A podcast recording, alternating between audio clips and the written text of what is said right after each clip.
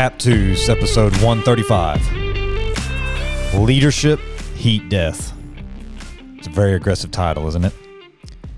Today in this podcast, we're going to talk about the leadership laws of energy.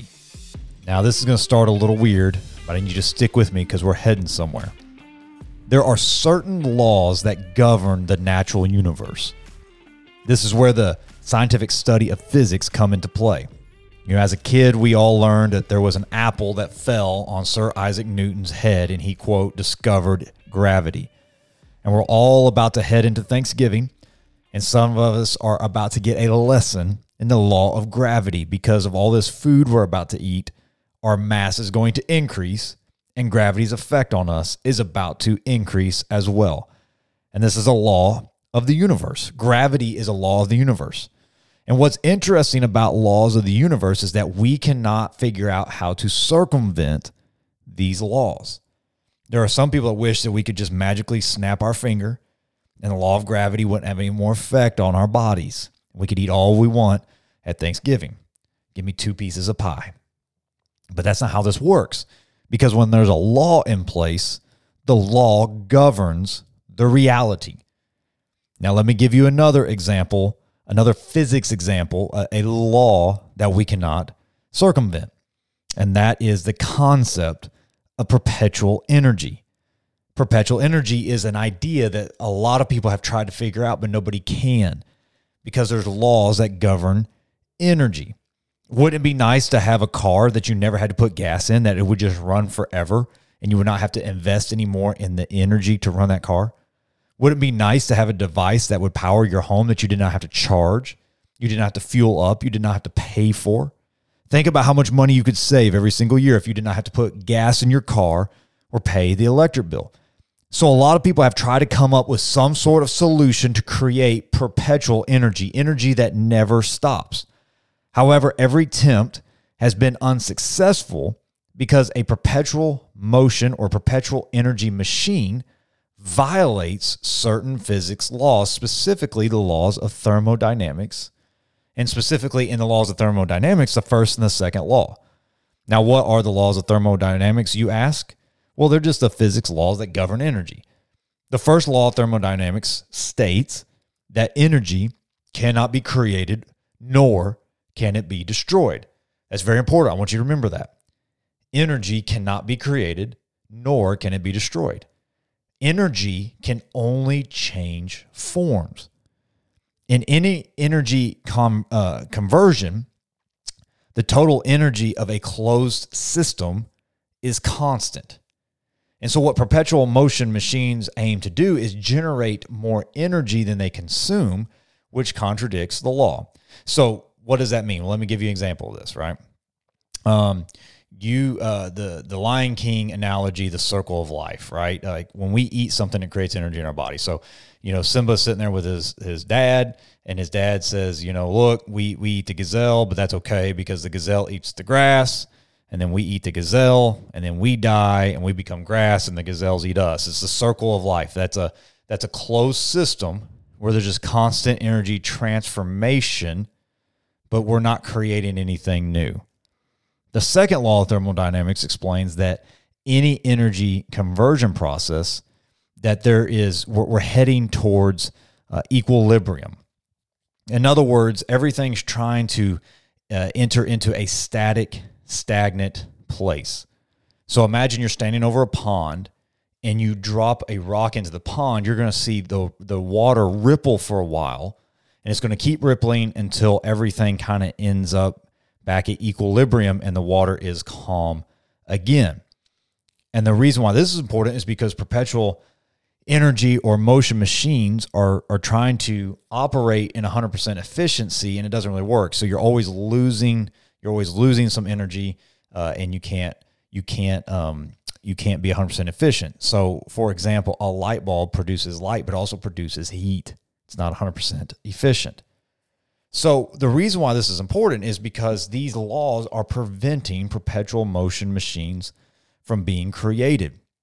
Humans have never been able to develop a highly efficient machine or renewable energy sources that don't need that are able to manufacture energy. It's just not possible.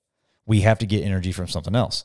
Now, where this is interesting is this also leads to another physics theory called the heat death. And the idea of the heat death is theoretical physics is describing one possible ending to the universe based on this second law of thermodynamics. Now, I understand that all this is super weird. Just track with me.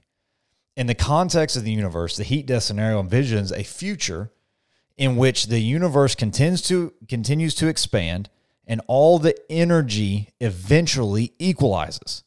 So the stars burn out, you know, the galaxies drift apart, matter and energy become uniformly distributed across the universe. And as the universe approaches this heat death, there's a lack of usable energy. There's no way for more work to get done. The temperature approaches equilibrium where everything is at the same or very low temperature. It continues until it reaches its maximization. And at this point, there's no longer any potential for useful work, and the the universe is at a state of equilibrium. This is known as the heat death. Now, the burning question is, what in the world does any of this have to do with our leadership? Well, I believe the same laws of energy transcend physics and also apply to our leadership.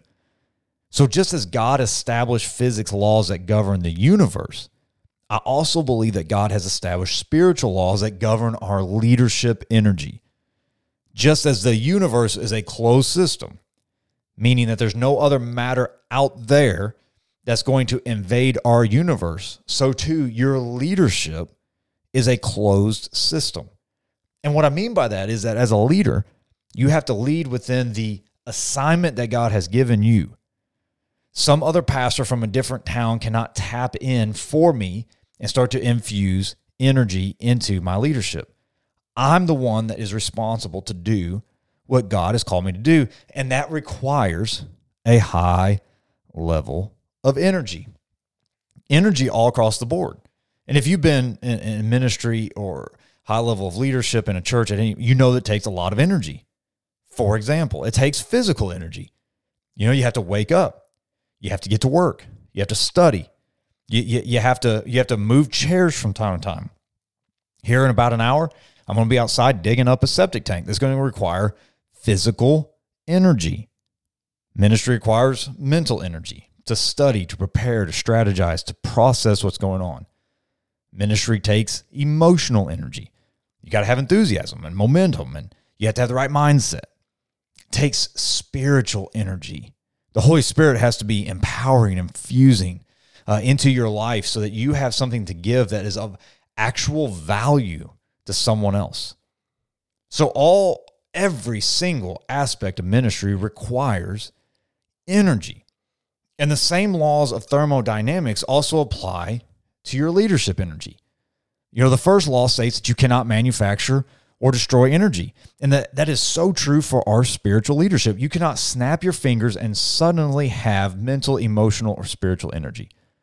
Every ounce of energy that you have for your calling and for the ministry had to come from somewhere else. It had to be infused into your life. You cannot just magically manufacture it. Let me give you an example of this. All of us have had an event or a ministry assignment that we just did not want to do, and we're trying to fake it. And it's so hard to fake. Why? Because you can't manufacture the enthusiasm or the energy that it's going to take to do it. So you kind of just dredge along through the assignment and just wait for it to be over with. You know, physically, for example, physical energy, you have to get some food, you have to get some rest, you have to drink some water, some coffee. That gives you physical energy. So what's going to infuse mental, emotional, spiritual energy into your life, into your ministry? Because you can't manufacture it. The second law said that your energy is always heading to equilibrium, a heat death. In other words, as I expend energy in the ministry, I'm also losing energy at the same time. You know, it's a finite commodity that's in my life. It's just passing through. It's just transferring. As I'm expending, I'm also losing at the same time. And so if there's not an infusion of energy into my ministry, I'm going to burn out. And you see, a lot of people, particularly church leaders, are unaware of these laws of energy. So let me show you how this plays out. Leaders in church often start very strong because there's an initial surge of energy into that ministry. You know, an individual has an encounter with the Lord and they feel called to a specific task. Boom, energy infusion. They sit around and ponder the call, the dream about the possibilities, and they start to pray. Boom! Energy infusion. They share vision with people, and people start getting on board, and there's excitement. Boom! Energy infusion. They capture some easy wins and some low-hanging fruit in the beginning. Boom! Energy infusion.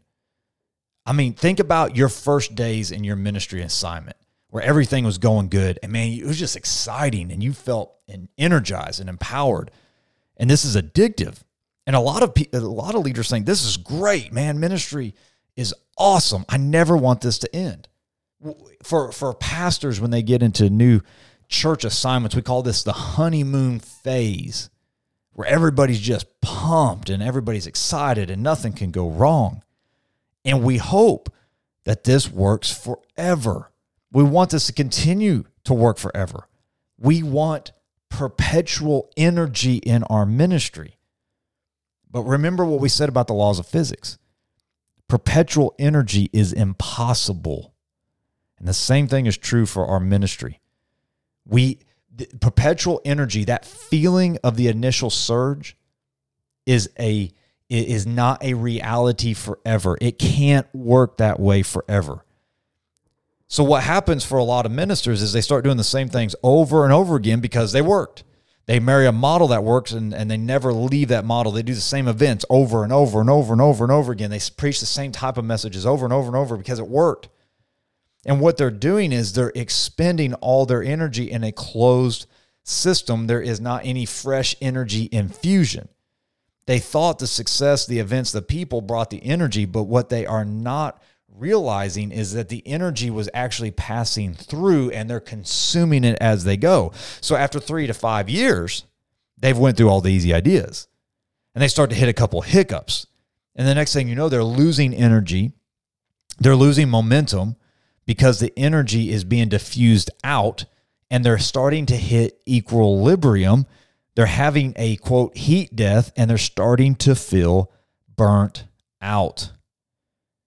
So if you don't have an infusion of fresh energy into your spiritual leadership, sooner or later, you're going to experience this equilibrium and you're going to feel tired, you're going to feel burnt out, you're going to feel ineffective, and you're going to want to quit because it sucks to experience the heat death.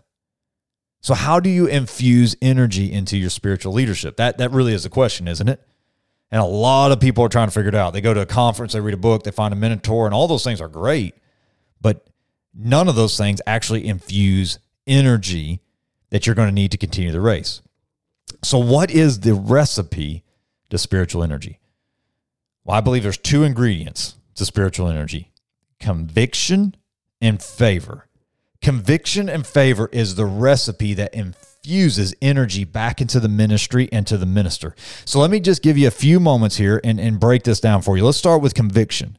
You see, conviction is the inner core drive that the Holy Spirit is compelling you to do something. When a person has conviction, there is an intensity, there is an urgency, there is a resolve in the task that is at hand. And when you have that conviction, there is not a debate if you're going to do something. You have to do something. It doesn't matter what it costs. It doesn't matter how hard it's going to be. There's a drive inside of you that you are not complete. You cannot die. You cannot finish until this is done. Let me give you a passage to show you this in the scripture. This is the Apostle Paul. We actually read this passage a couple weeks ago, but here we are again, and I want to point something else out. Acts chapter 20, verse 22 through 24. Paul speaking to the Ephesian elders, and here's what he says: "And now behold, I'm going to Jerusalem, constrained by the Spirit, not knowing what will happen to me there, except the Holy Spirit testifies to me in every city that imprisonment and affliction awaits me, but I do not count my life of any value, nor as precious to myself, if only I may finish my course in the ministry that I received from the Lord Jesus to testify to the gospel of grace of God." Paul has some conviction. He has to get to Jerusalem. He doesn't know what's going to happen when he gets there, but he's constrained, he's bound, he's convicted by the Holy Spirit that he has to get there. He has a vision. He has a focus. And because there's that spiritual conviction there, he is going to be obedient. It doesn't matter what it's going to cost. It doesn't matter what's going to happen when we get there. It doesn't. He doesn't even know if he's going to die. None of that matters. He has a conviction that he has to finish the course. And that's all that matters to him, and he will do it. That conviction produced energy in his life. And that same type of conviction is what every single one of us need for the task at hand. That conviction produces energy in the life of a minister. Remember, you can't manufacture energy. You can't manufacture energy for your calling.